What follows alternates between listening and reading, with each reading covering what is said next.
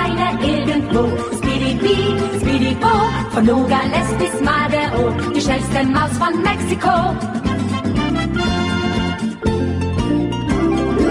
Er wird nicht seines Lebens froh. Speedy Bee, Speedy Bo, zu guter Letzt siegt sowieso die schnellste Maus von Mexiko.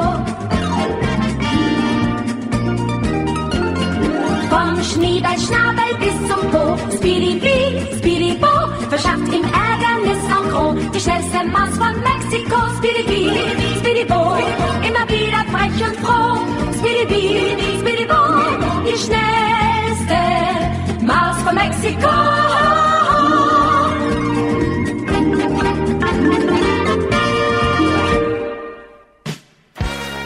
Ale zase.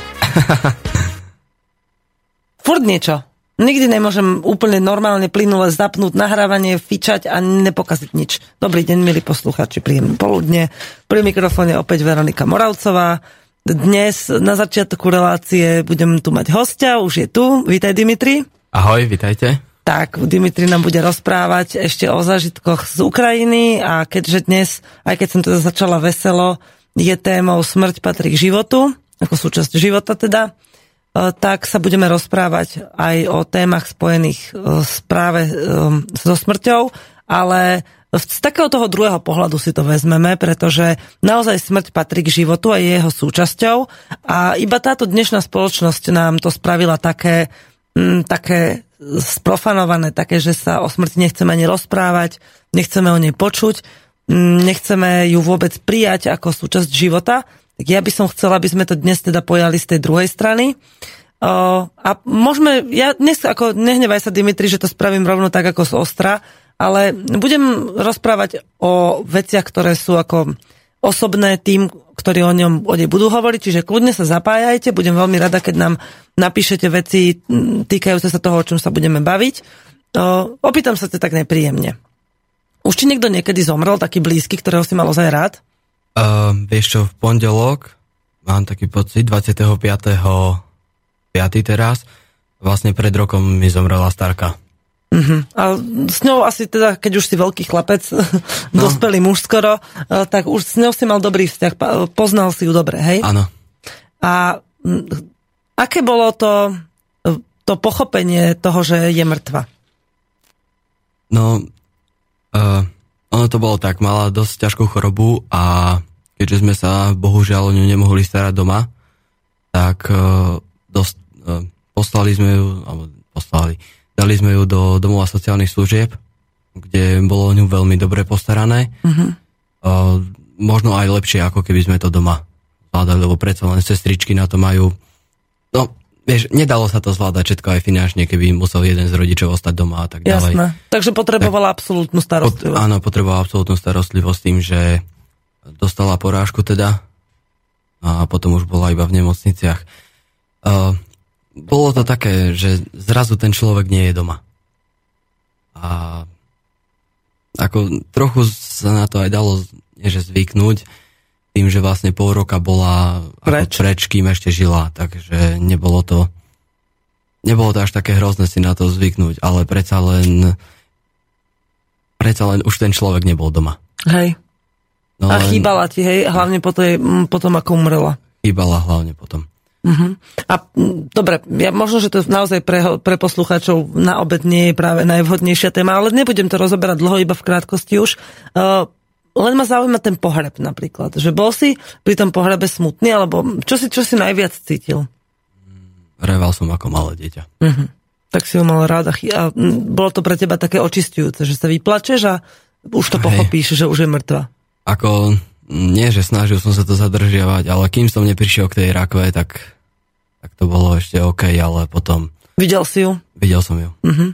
Ako, už darmo, no, nebola to ona. Jasné. Lebo Z nej odišiel ten duch. z nej odišiel ten duch, jedna vec a druhá vec, tak predsa len keď pol roka vlastne iba ležala, tak z nej ostala polovica možno. Uh-huh. Mohol si sa jej dotknúť? Hej, A urobil si to? hej. Je taká, ako ruku som, ako mala ruky prekryžené, tak, Mhm. tak som položil ruku, že už taká tá naozaj posledná rozlúčka. Hej. No ty si v tej, na začiatku, keď som sa ťa na to pýtala, si v jednej vete povedal viacero vecí, že by sa o ňu postaral lepšie v ústave, že mala ako ťažkosti, že bola chorá a potrebovala pomoc a že vaši rodičia nemali, že by to finančne nevychádzalo.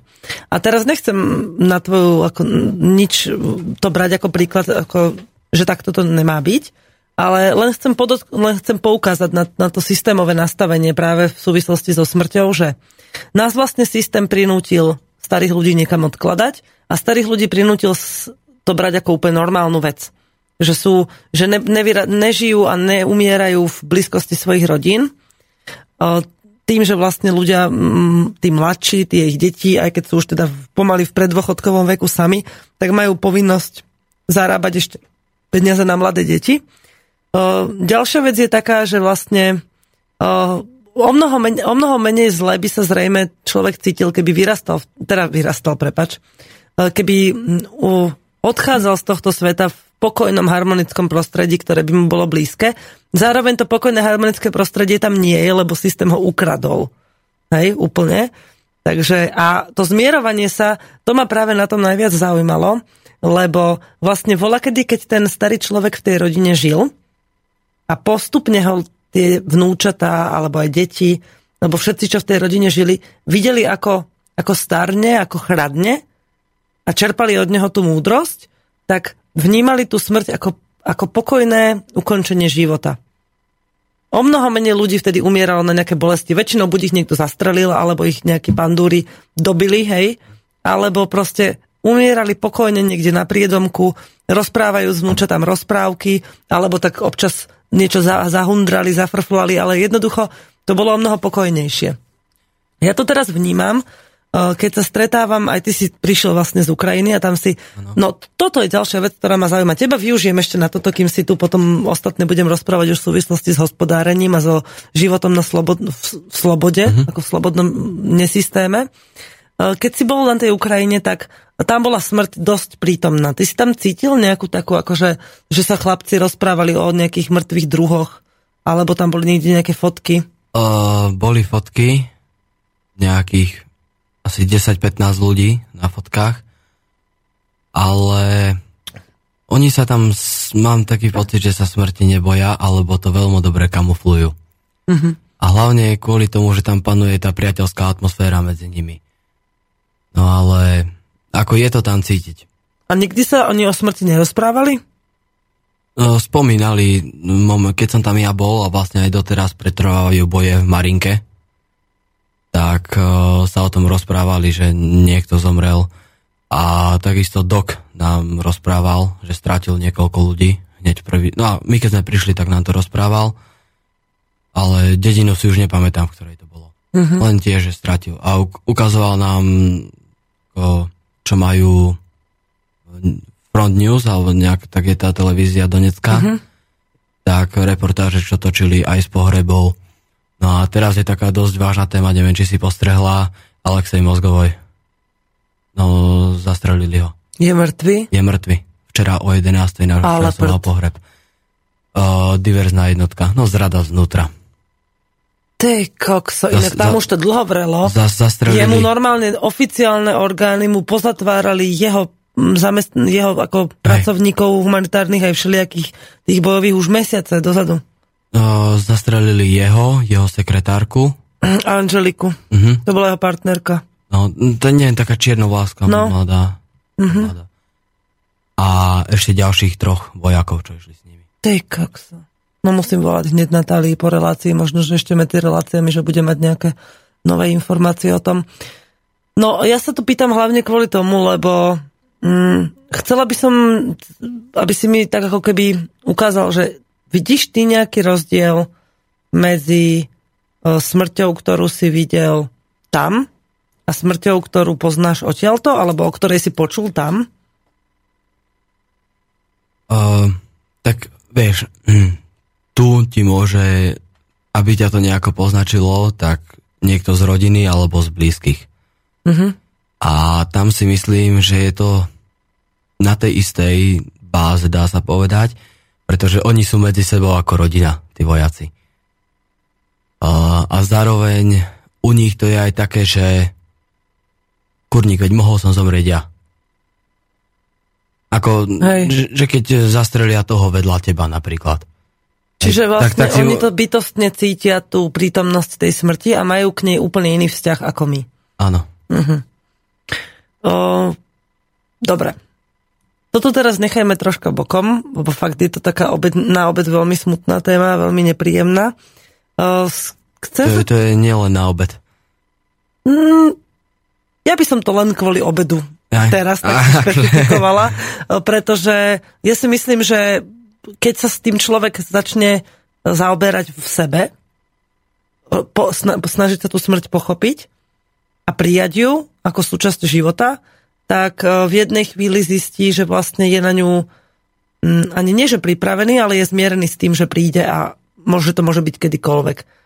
A tým pádom absolútne, ja napríklad jediný taký veľký šok zo smrti som mala, keď mi v 15 umrel dedo, ktorý ma vlastne vychovával. Tých 15 rokov sa mi venoval, udržiaval ma pri živote ešte ako bábetko, keď sa mňa rodičia moc nestarali.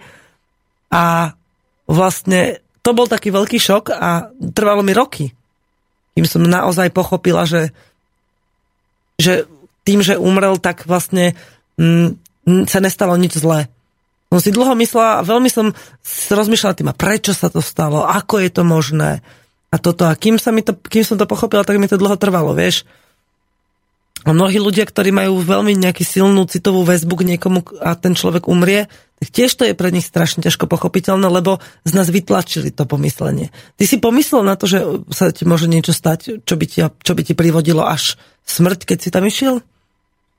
No, keďže som sa už skorej dozvedel, že budeme ubytovaní teda na kasárniach, tak eh, toho som sa nebal. Ale keď som prešiel hranicu, tak vlastne cesta je najnebezpečnejšia.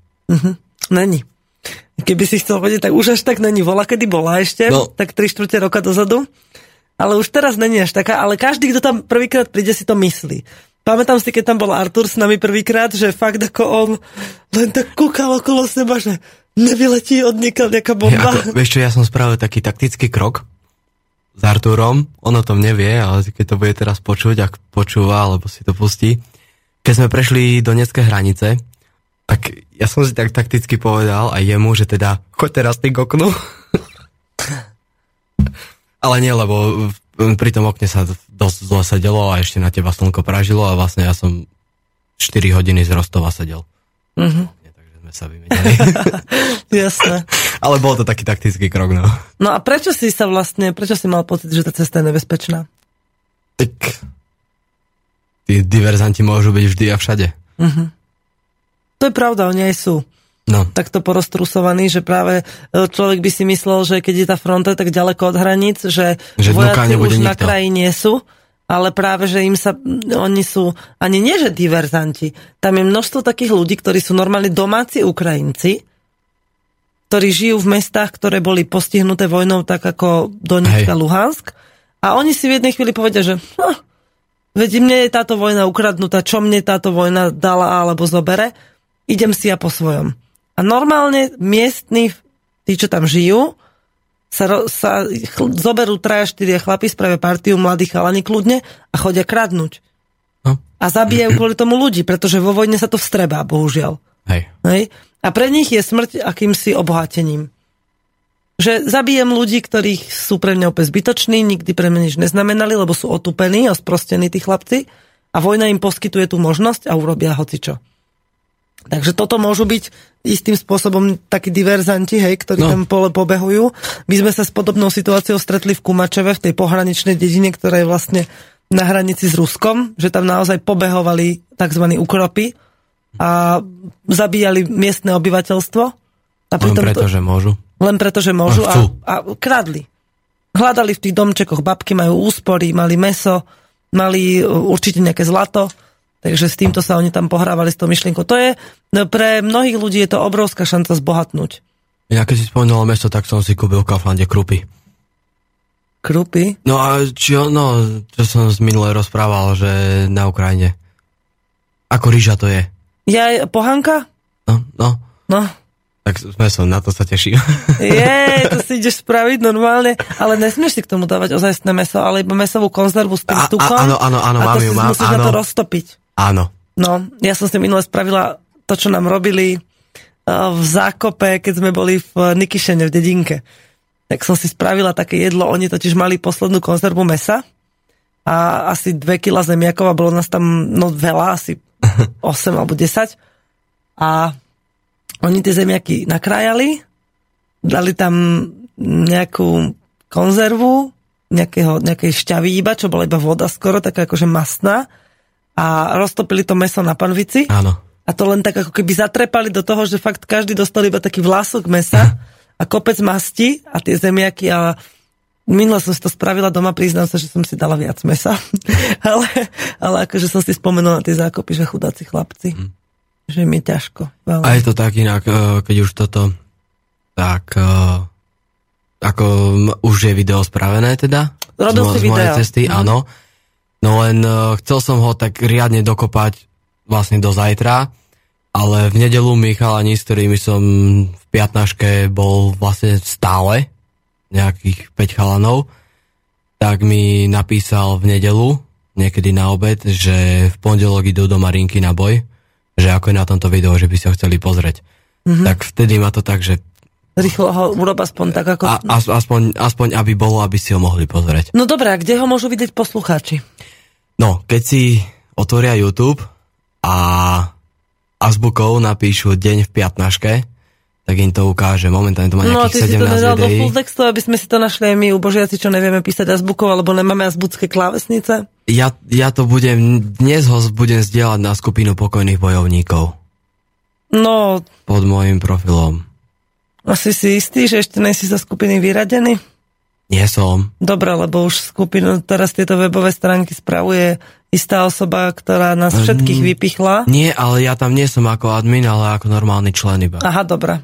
Tak dúfajme, že to bude Nie, tam som, A som normálne, keď to napíšeš písmom, tak to nenájdeš? E, môžeš to skúsiť. Deň v 15, hej? Piatnaške.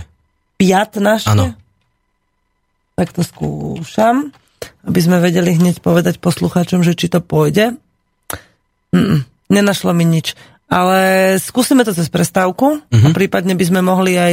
No, ako ja keď Um, tak ho môžem pre, premenovať, to viem aj hneď asi urobiť. No pozri sa, tak urobíš to cez prestávku, teraz sa ešte budeme chvíľku rozprávať. Uh, keby sa ti niečo stalo, ale bol by si napríklad iba zranený, čo by si spravil? No, keďže bolo celkom dosť času, kým by mi vypršali víza, tak by som sa nechal trochu preliečiť tam a už potom by som sa nejako dostal. Ale našťastie mal som poistku spravenú, že v prípade, že by ma museli transportovať domov, tak e, by som išiel letecky. Mm-hmm. Takže... No a to by si ale vlastne ešte nepokryl onu. Uh, poistku. No nie, ja som sa nepýtala samozrejme kvôli tomuto. Ale kvôli čo, tomu... ako, ako bola taká dobrá, že ja som plánoval, že si aspoň ruku zlomím, alebo čo? Fakt? No, uh, ja by som bola strašne rada, uh, keby si... Keby ľudia pochopili, vieš, že uh, ty, ty, ty si nemôžeš presne povedať, že aké to je, keď sa ťa naozaj zrania, že čo by si naozaj urobil, ale tak akože predbežne si to môžeš aspoň premysleť, že či si bol nejako na to pripravený. Ale bola by som strašne rada, keby ľudia mohli pochopiť aspoň ten základ toho, že aký je rozdiel, myslím, že to aj chápu tí poslucháči, aký je rozdiel medzi tým, keď istým spôsobom na smrť myslíš ako na niečo, čo sa môže stať, ale aj tak do toho ideš a keď niekto vôbec si takúto pri, možnosť nepripustí a potom je zaskočený, že čo? Ja som tam išiel s tým, že môžem zomrieť. S tým som sa tam zmieril, ale proste bral som to ako také, že od začiatku toho konfliktu ma to láka a od začiatku mi ten Donetsk prirastol nejako k srdcu, keď som to začal sledovať. Mm-hmm. Tak uh, bol som s tým zmierený, že sa mi tam môže niečo stať. A nestresoval som sa z toho nejako. nestresoval. Zo, zo začiatku ani moja rodina. Ale si mladý, vieš. To je to. To všetkých nasere. Mňa by to nenasralo, pretože vek je otázka len času. To niekto stanovil, že budeme to merať, no tak to teda merajme. Ale tým pádom sme absolútne zabudli merať hodnotu človeka. Vieš, teraz ťa posudzujem podľa, po, no teda ja nie, ale bežný človek by ťa posúdil podľa toho, koľko máš rokov, z akej si rodiny, čo máš oblečené, ako sa správaš. Ale to, to, ako sa správaš, by nechal podľa mňa ako úplne poslednú vec. Mm, Ja by som prehodnocoval dosť aj to oblečenie. Kľudne som mohol byť v košeli, v obleku, v saku, v otopánkach. Ale nič by to o tebe nevypovedalo skoro. Skoro nie, ale je pravda, že keď prídeš niečo vybavovať v mikine, tak sa s tebou ľudia inak rozprávajú, ako keď prídeš... Áno, ale to je zištný pohľad. To, že chceš, aby sa s tebou rozprávali podľa oblečenia. Tým pádom im nastavuješ si spôsob, no. Akým oni bu- a, ktorým chceš ty im vysť v ústrety podľa ich želania. Ale keď vieš, že toto je zlé, zlé nastavenie, tak to iba podporuješ. Ale, vieš, ja, ja to... Áno, je to pravda, ale ja napríklad sako a košelu nosím preto, že sa mi to páči. Áno, ale ja, Veľakrát. ja nehovorím, že nie, No ale no. Povedz. Tiež, keď som prišiel normálne, kdekoľvek. Prišiel som No. do jednej kaviarni, dal som si čaj Mhm. a povedal som, lebo totiž to čierny čaj nie všade, uro, nie všade ho robia takisto, niekde ti dajú cukor, niekde ti nedajú, niekde citrón, niekde nie. Mhm. Tak som povedal, že teda dva cukre a citrón. Priniesla tri cukre a proste úplne inak sa so mnou správala, ako, ako vedľa ku chalanovi, ktorý sedel normálne inak oblečený. Jasné. Takže je to ten prístup tých ľudí, ale pritom ja som išiel normálne s kamarátkou vonku. Jasné. Dobre, toto sme iba tak Hej. odbočili. Zase raz. Uplynul čas, ktorý som ti povedala, že budeme venovať dnes tejto veci. Um, ja budem ešte o smrti a o živote a o farmárčení, o takýchto veciach pokračovať. A Týmto chcem Ukrajinu vlastne na dnes ukončiť. Pozerala ešte by som jednu vec. Áno, ja viem, ja ti, ja ti to Ja. hneď dám na to priestor, len ešte sa pozerám, že či máme nejaké komentáre, nemáme. Do, našla som si tu niečo, čo si chcem rýchlo cez prestávku pozrieť. A skús to video, lebo už som zmenil názov. A, Normálne, teraz to napíš. nie, Ja- potom dobre, si to dobre, pozriem, dobre. lebo som si našla jedno video, ktoré si chcem pozrieť, ja má 20 minút, Aha, takže určite si ho celé nepozriem, ale kvôli tomu tu dokonca ostanem sedieť po relácii, len aby som si ho mohla kúknúť, lebo ja nemám doma taký internet, ktorý by mi ho prehral. Dobre, tak o, mám nachystanú jednu ruskú pesničku, ktorú som už viackrát hrala v relácii, ja si tu rada omielam také svoje odrhovačky. no to je ďalšia ale, čo ti musím doniesť. No, ty mi donesieš CD, čo si dostal v Moskve. A ešte jedno ti napalím. A ešte jedno mi napališ to. Ja budem rada, keď nájdeš aj nejaký sektor Gaza. Ani to sa nenahnevám, ale nemusíš všetky stačiť také nejaké dobré.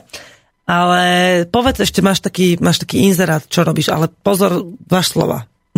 No tak uh, ostala mi jedna vlajka Donetskej republiky. Takže taká vyvolávacia cena by som dal na 50 eur, ak by bol niekto záujemca. No a ten druhý to asi nie. No je toto nechaj tak, dobre. Hej, tak iba, iba vlajku Donetská republika. Rozmer je 100 na šírku a 80 cm na výšku. Chcem povedať, že vlastne Dimitri si týmto nechce nejako prilepšiť k Vreckovému ani k brigáde, ale jednoducho dosť drahá bola cesta, ktorú absolvoval a materiál, ktorý odtiaľ priniesol, má svoju hodnotu a bohužiaľ tú cestu on platí zo svojho ako mladý človek. Ja ho úplne chápem v tom, že naozaj si chce nejakým spôsobom tú cestu vrátiť naspäť, alebo aspoň časť z nej čo sa financí týka, takže pre koho tá vlajka má takúto hodnotu, tak to jednoducho zaplatí a ostatní, posudzovať to môžete, ale čo vás do toho? Prečo toľko dal? Takže tak. E, Púšťam pesničku, ďakujem Dimitri, že si prišiel a keď budú nejakí ľudia, ktorých bude niečo zaujímať, tak sa ešte ozvú. Hm, a keď tak uh, môj mail ako pokojný bojovníkov je pokojnýbojovník.dimitri.zavináč.gmail.com takže môžu ti napísať. A my sa budeme počuť opäť po pesničke, takže púšťame si takú rusku, ktorú už odo mňa poznáte a po po pesničke budeme pokračovať v téme smrti súčasťou života s tým, že už to premostíme troška do, mm, do toho farmárskeho, do toho života, mm, ozaj takého toho nášho, čo, čo, o ktorom vlastne už rozprávam posledné dve relácie, už túto tretiu. Tak páči sa. Читал молитву слабый голос в тишине Под сводами и куполами храма. И сына воспитав отдать войне. Так не хотела, не хотела мама. Так не хотела, не хотела мама. И вот теперь молитва в тишине. В огнях свечи лилась молитва живут Все, кто любил и знал сегодня вместе. Он так же, как и ты, играл в войну. И жил в подъездном и беспечном детстве. И в этом мире всем хватало места. На куски страну Зажгите свечи и пусть молчат колокола. Зажгите свечи, остановите ход часов. Зажгите свечи в день, когда в мире столько зла Что даже Бог закрыл от нас лицо I've been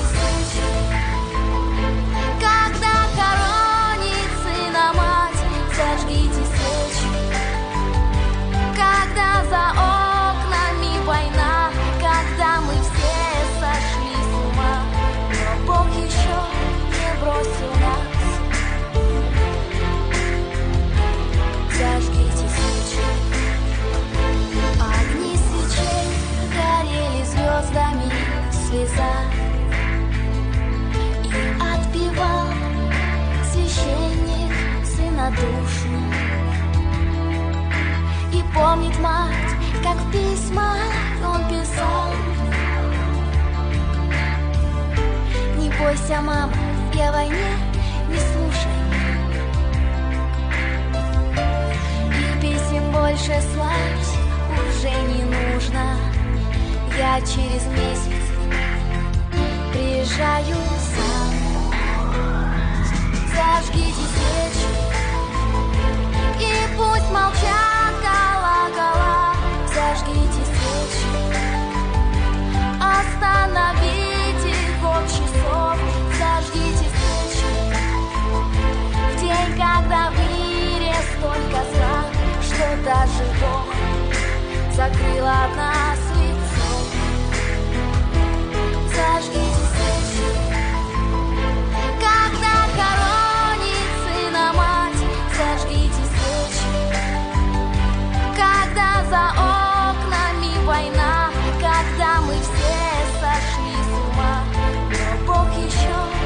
próximo.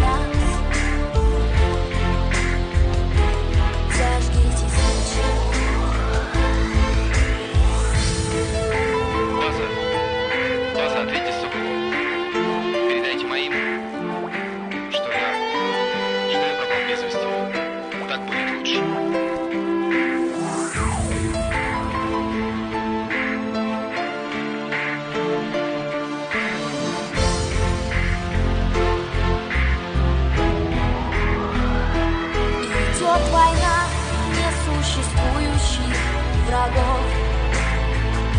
Горят в церквях по убиенным свечам.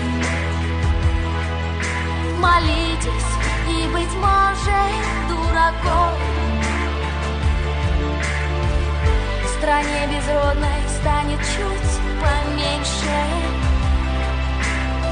Ну а пока покрыты сотни женщин Знамена черным траурным платком Зажгите свечи Пусть замолчат колокола. Зажгите свечи Остановите ход часов. Зажгите свечи день, когда в мире столько зла Что даже Бог закрыл от нас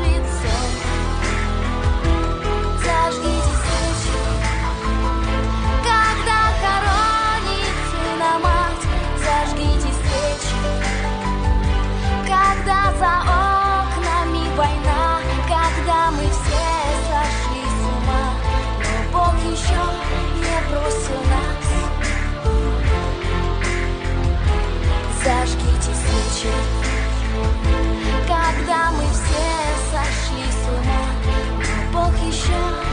бросил нас. Зажгите свечи. Когда мы все сошли с ума Бог еще не бросил нас.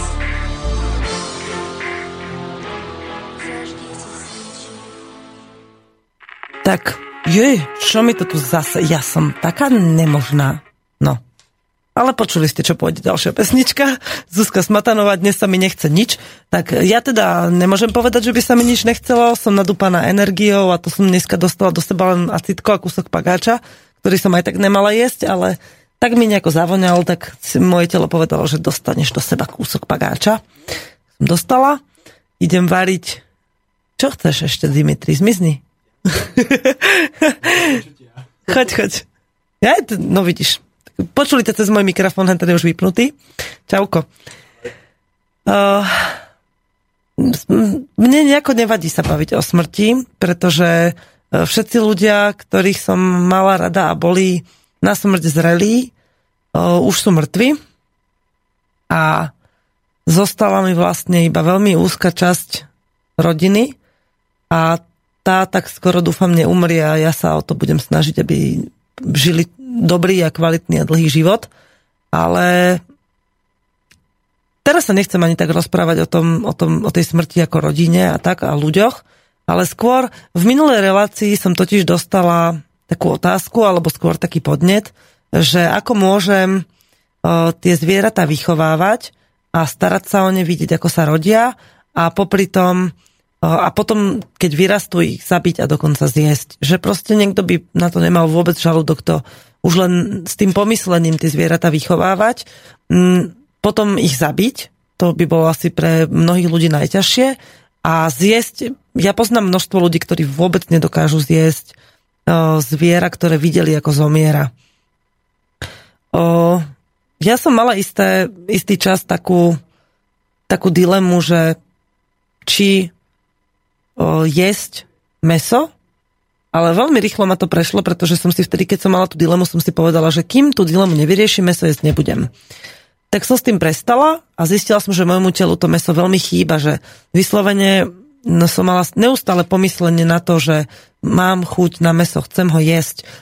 Cítila som sa slabá a potom, keď som už aj mala pocit, že na to úplne prestávam myslieť, tak jednoducho stále som ste na to spomenula a keď som to niekde zacítila, tak celé telo mi brnelo ako absťak, že musíš ho mať. No a keďže mi to aj veľmi chutí a nevidela som ako keby logicky uh, rozdiel medzi... Um, totiž my sme, my sme zabudli, že všetko živé, čo je okolo nás, je živé. Že nie len jasné, že teraz ako e, ťažko budem e, bežnému človeku vysvetľovať to, čo ani vo mne ešte nie je úplne ustálené a toto, že napríklad je taká mucha, mravec, tráva a všetko ostatné, že aj to je život. Ale s týmto uvedomením e, nemám problém to meso jesť. Mne sa stala teraz taká vec, že včera, keď som... Včera to bolo? Hej. Áno, včera to bolo keď som išla krmiť, išla som pozrieť prasiatka, tie, čo som vám spomínala, že sa narodili, tak my máme taký velikánsky oplotený výbeh a tam žijú aj ovečky, oni sú na jednej strane, potom sú pri nich traja capkovia, takí malí, ktorých odstavujeme od matiek, takže sme ich nechali s ovečkami, lebo sú tak rovnako starí aj veľkí. No a na opačnej strane máme taký oplotok, kde, sú, kde je tá prasnica s malými a plus ešte nejaké navyše prasiatka.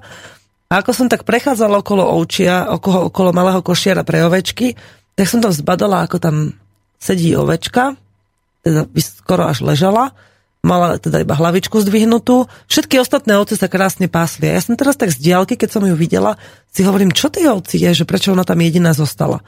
A keď som prišla bližšie, tak som vedľa nej našla ležať mŕtvého jedného z tých capkov. A keďže vlastne ráno, keď som ich vypúšťala a keď som sa im venovala a prinesla som im vodu a tak, tak bol úplne taký ako keby fajn, že zdalo sa mi, že má rečú kakaničku, ale akože nič nejaké zvláštne, lebo som ich pár dní predtým odčervovala, takže mi to prišlo normálne, že teda sa vyčistuje. Tak mi to zostalo také, že v prvej chvíli som si povedal, že čo? Jak je možné, že zomrel? A keďže ja viem presne, ktoré kozliatko sa ktorej koze narodilo, e, tú kozu dojím a cítila som pri tom, ako som ich oddelovala, že tá koza cíti to odlúčenie, že to nie je proste niečo umelé, že vezmem jej a čo koza, čo môže jej chýbať jej vlastné decko. Ale tá koza aj týždeň bečala A keď z diálky počula bečať to mladé, tak jednoducho jej to prišlo, že čo, jak je možné, že ho počujem a nemôžem sa k nemu dostať. A to, to mladé muselo cítiť niečo podobné. E, Pre tú kozu to bolo absolútne neprirodzené, ten stav. A pre mňa, ja som sa cítila ako keby zrazu zodpovedná za život tých jej detí, o ktoré sa budem starať, o tie kozliatka. A teraz, keď som toto jedno našla ležať mŕtve, tak som ho zrazu videla, keď som sa mu pozrela do tváre, že aha, to je ten malinký, ktorý tu mesiace už cupkal a krásne rástol a zrazu tu leží a jeho mama je tam v košiari a ona už na ňo viac menej zabudla. Lebo, alebo teda myslím si ja, že na ňo zabudla, lebo už za ním nebečí, pasie sa s ostatnými, tie mladé, ktoré sú okolo nej, sú, ani nevidela sa kotiť, lebo tie sme kúpili od inakiaľ, tie k nám prišli z inej farmy. A ona vie, že mala mladé, ale skrátka už je to tak, oni asi, neviem, ja si myslím, že oni nespomínajú na to. Oni to berú inak, ale neviem ako. Ešte som do toho štádia nedospela. Ale tak som na kúkala mala som pocit, že zrazu ako keby som ju sklamala. A večer, keď som išla dojiť, tak som mala k nej taký úplne... Ona to musela zo mňa cítiť, že niečo, niečo k nej mám úplne iné. No a hlavne bolo dosť smutné to, no smutné, pre mňa to bolo zvláštne, že vlastne ja vždy, keď zviera vychovám, potom ho zabijem, tak vlastne všetko z neho zužitkujem v najväčšej možnej miere, ako sa dá. Že naozaj nič nevidie na vnivoč. A keď, tak, keď zviera umrie samé, že vlastne mu nepomôžem zo sveta s prepáčením, e, tak e, ho ne, nezjem ja, ani ho nedám svojej rodine, ale ho jednoducho nechám iba zvieratám, pretože mi to je úplne, lebo neviem presne na čo zomrelo. No a keď som tohto capka potom niesla na rukách preč z toho výbehu, tak som ho vlastne, veľa vecí sa mi takých prehrávalo v hlave. Inak musím povedať, že tá ovečka, keď videla, ako ho odnášam, tak sa postavila a išla sa pásť s ostatnými. A už sa tam nevrátila potom. Už sa vrátila vlastne až večer s ostatnými a včera bol taký zvláštny deň, lebo bola, bol silný vietor, tak jahnetka sa tak bláznili, vyzerali, aké by mali všetky rujú naraz, lebo drcali sa, behali, bláznili, jašili a ona bola veselá spolu s nimi. Ale skrátka, videla som ju, ako sa tak pomaly vstáva a odchádza z toho výbehu, keď videla, že toho capka odnášam preč. Ale dovtedy pri ňom sedela. A z akého dôvodu to vôbec netuším. Ale oni to tie zvieratá majú úplne inak ako my. A myslím, že bola doba, kedy sme mali život a smrť v takej istej, v takom istom porozumení, ako ho majú zvieratá že sme ho brali ako úplne prirodzenú súčasť života a tomu sme prispôsobovali, alebo tomu bol vôbec ako prispôsobený ten náš pohyb v priestore. Čož teraz vôbec tak nemáme. Lebo my si vôbec neuvedomujeme tú výšku kvality života. Ja neustále rozmýšľam nad tým, ako niekto, kto vie, že napríklad sa stravuje zle, ako s tým môže ďalej pokračovať. Nepoviem, keď si z času na čas dá niečo zo starých hriechov. Dokonca sa nečudujem ani tým, ktorí raz za rok zajď do Mekáču a sa tam prežerú. Ale proste zvieratá to nerobia. A verím tomu, že aj my sme vola, kedy boli takí, že sme to skrátka nerobili. Vôbec. A no, dobre, asi sa vrátim k tomu capkovi, ale len na chvíľu, lebo je to dosť také zvláštne. Neviem, na začiatku som síce hovorila, že by sme sa mali o tom baviť prirodzene, ale Nechcem hovoriť, nechcem tvrdiť, že by mi bolo ľúto, keby ste teraz povypínali svoje príjimače a nepočúvali ma ďalej. V podstate je to práve o tom, že kto chce, tak si to vypočuje, pretože ho to zaujíma, začne si nad tým v tom hľadať to svoje a kto, kto si povie, že čo, toto to, to nebudem počúvať, tak to jednoducho vypne a ja s tým nič nenarobím, ani nechcem. keď som, no, potom prebieha to asi tak, keďže sa bavíme o tom živote na hospodárstve, že v jednej chvíli je to pre mňa e, bábetko, ktoré som videla, ako sa narodilo, rástlo a potom z ničoho nič zomrelo.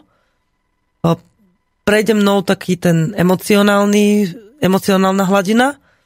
Potom zrazu začne mať v jednej chvíli, ako ho nesiem, už sa s tým tak zmierujem, začne mať záujem o to, že prečo umrelo, aby som dala na toto v budúcnosti pozor, ak to bolo niečo, čo som mohla teda napraviť. A v poslednej chvíli prichádza tá fáza, kedy sa dostávam do toho štádia, že a teraz musím byť naozaj dôsledná, aby som ho spre, no teraz ak jete, tak na, na chvíľu prestaňte, aby som ho správne vypitvala, zistila, čo s ním bolo a aby som ho celé zužitkovala. Najlepšie, ako sa dá. Je, pra, je tuto pri tom kozliatku, ak to niekoho zaujíma, som zistila, že mu to odčervenie nepomohlo a už malo e, silnejšie poškodené črevo e, tým parazitom. Takže vlastne, ak by som e, si skôr všimla nejakú tú zlú stolicu, tak by som mu mohla ešte dať iné preparáty, ale bohužiaľ zviera, ktorému nepomôže ani prírodné odčervenie a potom ani odčervenie tou práškovou metódou, tak si myslím, že je slabé a je určené na to, aby umrelo. Čiže také zviera by som ani do chovu nechcela zaraďovať. E, čiže ono sa to tak samé vytriedi. Bolo celkom zvláštne, no vlastne nakoniec to prebehlo tak, že som vypitovala, zistila som o, väčšinu, čoho sa dalo, tak som uvarila psovi, iba vo vode a zvyšok aj s tou vodou, aj so všetkým som vlastne zarobila prasa tam šrot a sliepkam som zarobila z toho ešte zo srvátkov a so všeličím kožu vyčistila, ako sa dalo, takže teraz sa ešte suší, potom uvidíme, čo z nej bude. No a hlavu som vlastne odovzdala ako keby lesu, lebo vlastne časť z tej hlavy som ešte pooberala, čo sa dalo a zvyšok vlastne tú kosť si chcem odložiť. Keby bolo rožkaté, tak Joško si robí s rožkou. Poháriky, tie má poodkladané. No a kosti, ktoré ani pes nezie, tak on si ich príde, hocikam si ich zahrabe a vlastne budú slúžiť zemi. Takže myslím si, že bolo zužitkované dobre. Dnes budem zabíjať zase, ale dnes už budem zabíjať, dnes už nebudem len dokončovať dielo prírody, ale mám teda pani, ktorá chce mesko a mne príde v sobotu návšteva, čiže dnes zabijem jednu kozičku, capka, a jedno jahňa a dve sliepky. Mm, a to je práve to, že momentálne som v štádiu, že mm, chcem splniť niekomu potrebu zdra- stravovať sa zdravo a ja chcem pripraviť na hostinu rodinnú a byť ako dobrá gazdina, takže urobím to tak, ako som vám to hovorila teraz. Jednoducho, bude mi to lúto, lebo aj tie sliepky mi nosili vajíčka, e, tie, e, Tie jahňatka sme tiež mali od maličkata a už teraz dokonca sú vyslovene krásne. Neviem, či si pamätáte, spomínala som vám, že som ich priniesla dosť v takom akože zúboženom stave, že boli slabúčke a tak a teraz už sú úplne krásne. Čiže možno, že mi to bude v jednej chvíli aj tak viacej lúto, no ale potom už prebehne tá praktická časť tej, toho celého, vyčistiť, dobre zužitkovať. Vidíte, rožky musím kúpiť, lebo chcem z vnútornosti spraviť plnku na pekáč, takú dobrú. No. Je to také bizardné, ale možno, no, ani vám to nepoviem, lebo už ma nebudete počúvať na budúce. Ale mne sa normálne slinky zbiehajú, keď si to predstavím, lebo fakt, že je v tom aj veľký rozdiel, čo do chuti, aj čo do pocitov. Ako stáva sa mi niekedy, že keď pripravím jedlo zo zvierat, ktoré ešte ráno alebo teda večer behali po dvore, že samotní ľudia, ktorí k nám prídu, to nejedia, alebo vedia, že som to zabila ja, že to tam behalo ale uh, väčšinou, keď ľudia k nám prídu, tak uh, sú teda rozdelení na tri skupiny. Jedni, ktorým je to jedno, jedni, ktorí vyslovene povedia, že nie, toto ja jesť nebudem a prinesú si vlastné a potom sú takí, ktorí uh, mi volajú a povedia, že počúvaj, mohol by, mohla by si toto prichystať z tých tvojich a ja, že jasné. Takže tak, tak toto funguje u nás. No ale uh, možno by ste sa chceli opýtať a ja to teda nejako teraz veľmi nesledujem na tom internete, ani maily som dokonca nepozerala, deti moje sú v tomto veľmi zaujímavé, lebo oni to vôbec neposudzujú tak, ako by to posudzovali treba z ľudia, ktorí povedia, že čo, ako to môžete vôbec robiť. Ja som deti nikdy nehovorila deťom, že chodte preč, nepočúvajte to, alebo nepozerajte sa na to, alebo toto, toto nie je pre vás vôbec. Nechala som ich tam a povedala som, deťurence, chcete, pozerajte sa. A oni sa pýtali, a toto prečo robíš? A toto prečo robíš? A toto je čo? A časom aj keď ešte staršia dcera teraz je v takom predpubertálnom štádiu, že občas urobí alebo niečo také, tak, alebo keď jej poviem, že pod, podrž mi sekeru a tá sekera je trocha od krvi, tak povie, že ne, čo si viete, nechutné. Ale dokonca minule už teda ona, čo odmietala jesť o, vnútornosti, tak minule jedla na smotane, tam boli obličky, pečienka, všeličo možné tak si to proste vychutnala, ešte si to vymačala tú knedlu a hovorila, že mami, ty máš fakt pravdu, že to je úplne iné, keď si predstavím, že to, čo, mi, to, čo u babky papám, že vieš, babka predsa len ona nemá toľko peňažkov a ona nemá rodinný dom, tak ona, spá, ona kúpi hoci čo. A už to chápe aj tá 9-ročná. A tá menšia, ona nikdy ani nevidela v tomto nejakú, nikdy nedostala priestor, aby to videla skreslene. Videla zvieratko, ktoré sme priniesli, dokonca tie jahňatka bola kupovať so mnou. A keď som jedno jahňa nedávno zabíjala, tak mi povedala, že mami, a to jahňatko, to, sme na to kupovali? A hovorím, že pamätáš si, keď si sa ma pýtala, že prečo ich kupujeme, ja som ti povedala, že kvôli tomu, aby sme ich zjedli. A ona, že no, ale ja som myslela, že ich zjeme, až keď budú veľké. A ja hovorím, že no, toto jahňatko už bolo veľké, tak sme ho zjedli. A, a te, tak ho ideme teda zjesť. Nože, mhm. no dobre, tak uvidíme, ako bude chutiť. A teraz už len sledovala ten proces, že videla, ako žije, zrazu z neho odchádzal život a ona si k nemu sadla a hovorí, že chúďa, teraz zaspínka, ale nebola z toho, že nebola vydesená, že vidí smrť. Len prežívala to s tým jahňaťom. Bola pri ňom, dokonca sa mu pozerala pri tom do tváre a sledovala to. A ja si, ja si myslím, že alebo teda dúfam, že to tak je a vlastne môže mi to byť v podstate aj jedno, lebo každý sa naučí na tom, čo vidí a na tom, čo žije niekto je od toho úplne odstránený a povedia, že nie, moje dieťa toto ešte je príliš malé, aby to videlo, ale e, je to dieťa príliš malé na to, aby to zažilo? Ja poznám a videla som príbehy ľudí, ktorých deti toto zažívajú na sebe. Že majú choroby a umierajú že vidia smrť v priamom prenose, treba, že žijú vo vojne. A my sme sa rozhodli, že my teda budeme žiť v takej bublinke, že v tej bublinke to neukážeme nikomu. Že sa o tom nebudeme ani rozprávať radšej pre deťmi, no tichučko, lebo mala by mohla počuť, že niekto zomrel. Alebo vymenia zvieratko, ktoré umrelo za iné, aby mu to nahradili. A teraz to dieťa dokedy bude žiť v takej bublinke? Kedy my určíme ako rodičia alebo ako vychovávateľia, že teraz už je správne, aby o tom vedelo? A ako mu to chceme predostrieť? Ja si myslím, že je to veľmi dôležité o, nechať to dieťa, nech si to vybere samé. Ja poznám deti, ktoré keď mali pri sebe rodičov a videli, že idem niečo zabíjať, tak sa pozreli na toho rodiča a správali sa presne podľa toho, ako ten rodič potreboval. Čiže keď matka povedala, že preboha, len dúfam, že tá moja dcera to nebude chcieť vidieť, tak to dieťa prišlo a povedalo, mami, poďme preč, to je nechutné. Alebo fuj, ako to za teta môže robiť. Ale ako náhle tí rodičia odtiaľ odišli, to dieťa pristúpilo blízko ku mne a hneď, a toto má čo tu vnútri? A toto je čo? A už sa zaujímali. Alebo prečo, prečo sa hýbalo, keď si ho zabíjala? Alebo že tebe, ty sa, alebo sa pýtali na moje pocity. Tebe to nevadí, ty sa nebojíš. Skrátka boli úplne otvorené zaujímať sa o všetko. Tí rodičia, tie matky hlavne vložili do nich tie bloky, že toto nie. Toto ty nebudeš sledovať. Včera som prišla ku susedovcom večer, už potom ako teda, lebo ja som im aj niesla kúsok toho, toho kozlaťa pre ich psy. A keď som k ním prišla, tak uh, ma, oni majú takú veraň, takú predsienku, ako keby, takú malú komorku. A v tej komorke bola na zemi košík, vysplatý, teraz si nepamätám, či tam bol toaleťák, alebo nejaká, nejaká handrička. A na tej handričke ležalo mŕtve káčatko. A e, vybehol syn kamoškin a hovorí, že počuj Veronika, mamka chce, aby si to káčatko pozrela, že prečo zomrelo.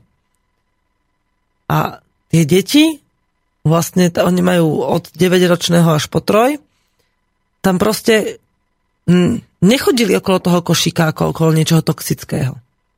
Videli to, zažili to, že tam je to káčatko mŕtve a pochopili, že teda áno, zomrelo, teraz musíme zistiť, čo sa mu stalo, aby sme predišli tomu, že ostatným zvieratkám sa to stane tiež.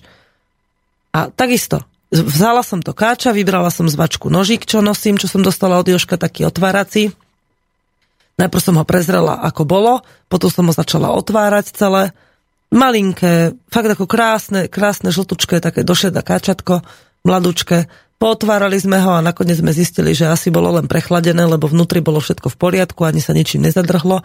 Tak asi ho len maminka zle zohriala, tak bolo také opantané a zrejme na toto umrelo. Ešte sa mi možno, zdalo, že môže mať aj krk zlomený, ale skrátka tie deti, keď to tí rodičia zobrali, že je, je, bolo cítiť z tej matky, že jej to lúto. Nie len preto, že prišla o na jeseň vypasenú kačku, ale aj preto, že naozaj to bolo, tá bola zbytočná smrť, ktorej sa mohlo niečím zabrániť. A bolo treba zistiť, že čomu v budúcnosti treba zabrániť. No, takže o tom je, o tom je život, aby sme vlastne začali, aby sme aj tú smrť prijali ako súčasť nášho života a zaradili do života tak, aby sme si aj viacej začali vážiť veci, ktorým teraz neprikladáme žiadnu dôležitosť. Koľký z nás majú rodičov, E, s ktorými nemajú absolútne žiaden vzťah. A do konca života budú nahľadať výhovorky, alebo majú výhovorku, nejakú vynikajúcu na to, aby mohli povedať, že môj vzťah s, rodi- s otcom alebo s matkou je zlý, lebo. A týmto končí. Nič, čím by mohli ten vzťah napraviť, na, na tom nepracujú. A nebodaj ešte, aby náhodou prežili starobu so svojimi rodičmi aby rodičia prišli k ním. Minule sme mali s Alešom vynikajúcu reláciu práve o tomto, ja verím, že sa k tomu ešte vrátime a rada by som si pozvala niekoho staršieho, niekoho v tom veku, že už sa odovzdáva do výchovy svojich detí, do starostlivosti svojich detí. E, dúfam, že sa k tomu niekedy dostaneme. E, ja chcem len povedať, že táto téma, aj keď nie je veľmi príjemná pre mnohých, ako aj ostatné témy, o ktorých sa budeme rozprávať, sú témy z vlastného života, akože, e, ktoré žijem, ktoré prežívam. A je to vec, o ktorú sa môžete, s ktorou sa stretnete, keby ste prišli na naše hospodárstvo, aj keď teda žijeme vo veľmi jednoduchých podmienkach, ale o to krajších a o to ozajstnejších v tej realite sveta a života. E, je to teraz, chcem sa tak dostať, premostiť z tej témy e, k takej pozvánke.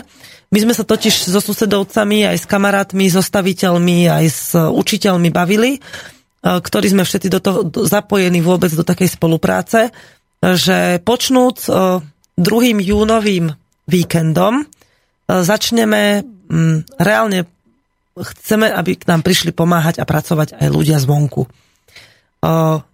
To je taká pozvánka pre vás, alebo pre vašich blízkych, pre vašich známych. Budeme stavať. Budeme stavať z prírodných materiálov, zo slamy, z hliny, z dreva Prvá taká víkendovka, ktorou by sme chceli dokončiť hrubú stavbu jedného slameného domčeka, začína 12. júna. Všetky bližšie informácie, čo sa týka ubytovania, stravy, všetkého, chcem povedať, že všetko je zadarmo. Čiže u nás nemusíte vlastne, keď prídete pomáhať, nemusíte za nič platiť.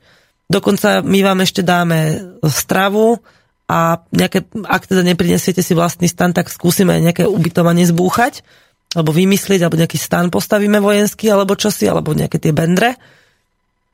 No a môžete sa prísť naučiť kosiť. Najlepšie by bolo, keby ste e, chceli u nás aj chvíľu zostať a pomôcť s kosením. O, aj my, aj susedových rodina v slobodnom hospodárení začíname kosiť už hneď ako začne teraz prvé slniečko svietiť, len ešte musíme pole vypleť. Ale pri akýchkoľvek prácach pri akýchkoľvek akože aktivitách, ktorými by ste si mohli niečo naučiť, ste vítaní a budeme radi, keď k nám prídete v priebehu júna, júla alebo augusta, kedykoľvek. Stačí, keď ma kontaktujete na maily gmail.com a tam vám už vlastne poviem všetky bližšie informácie. Um, takisto, okrem tejto víkendovky 12, 13, 14, hovorím, že teda ideme hotoviť to, to seno, ešte sa bude aj nejaké drevo nosiť, potom budeme v júli alebo v auguste chceme také prechodné zimné, prechodný zimný domček stavať aj pre seba. To bude taká trojkombinácia, maštal, senník, domček. To sa bude stavať ako taká, taký komplex. To, to budeme veľmi radi, keď niekto si to príde vyskúšať. Bude to zastrešovať samozrejme zodpovedný staviteľ prírodného staviteľstva, čo je naša Lea alebo niekto z jej týmu, ktorí budú mať vtedy čas No, takže dúfam, že kto je organicky založený, tak si nájde čas, aby k nám prišiel a vyskúšal si to.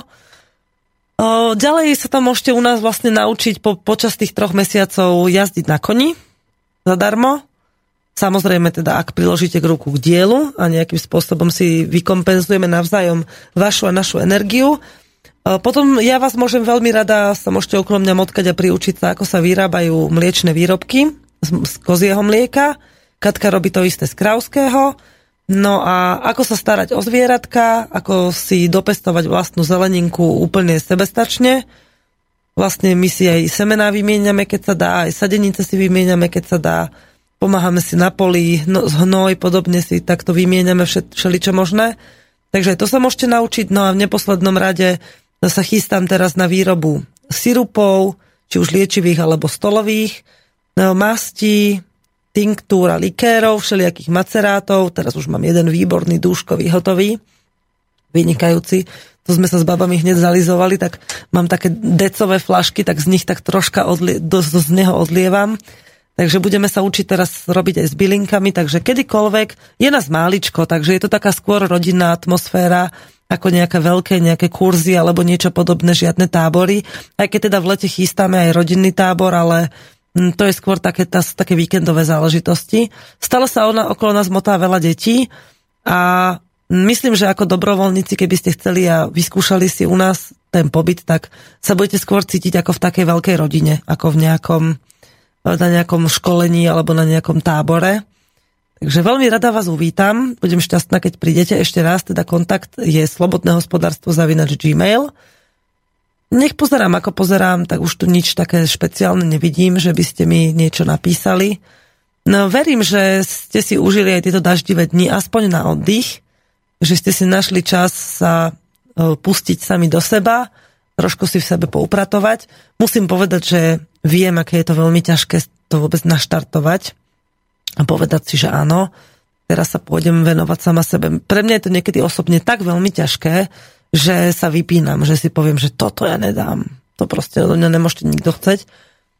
A ani to nikto odo mňa nechce. Jediný, kto to môže odo mňa chcieť, som ja. A ja som teda rozhodnutá, že áno, pôjdem a pôjdem do toho, pôjdem tou cestou a budem riešiť veci, aj keď sú ťažké a zložité. Hovorím teraz práve o takých tých medzníkoch, že stretnúť sa sama so sebou, odputať sa od ega a nechať si poradiť v niektorých veciach. Alebo keď vybavnem veľmi nepríjemne na svojho partnera a on za mnou príde a povie, čo si spravila, prečo? Tak ja mu nepoviem, lebo ty si, alebo lebo sa mi toto, ale zahlbím sa do seba a poviem si, že aha, fakt som urobila hlúposť a urobila som to preto, lebo vo mne sa vtedy niečo dialo. A toto sú práve situácie, že jedna, dve, tri za deň sa dajú, ešte sa dokážete dostať do seba, odputať sa od toho ega, ale už štvrtá, to si povieš, ne, to už nedám, už som z toho unavená.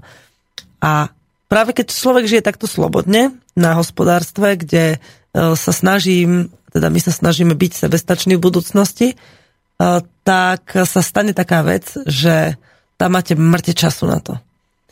A ozaj si môžete povedať, že uh, tak teraz na to už prdím a chce sa mi, nechce sa mi. A pri manuálnej práci, alebo dokonca aj pri nejakej psychicky náročnej práci sa cvičíte a máte o mnoho viacej času pracovať sami so sebou. Zdokonalujete sa vo vlastnom žití. To je extrémne skvelé. No ja už tu mám jedno video, ktoré si chcem ísť pozrieť. Je to video zo, z diskusie Zema vek, na ktorom som bola, na ktorej som bola, som ani nevedela, že to video existuje, takéto, že vystrihli to tam ten kúsok.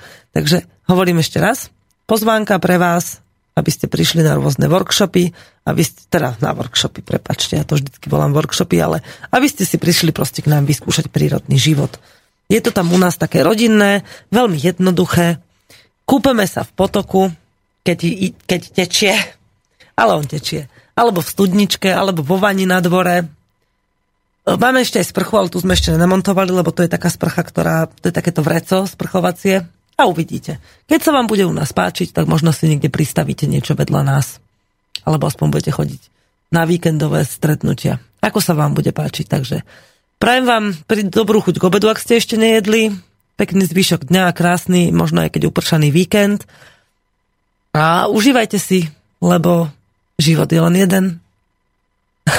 Dobrú chuť, dobrý deň a majte sa pekne opäť o týždeň. Tak pri mikrofóne bola Veronika Moravcová, počúvali ste motorové myši a ja idem práve odpáliť ďalšie vysielanie.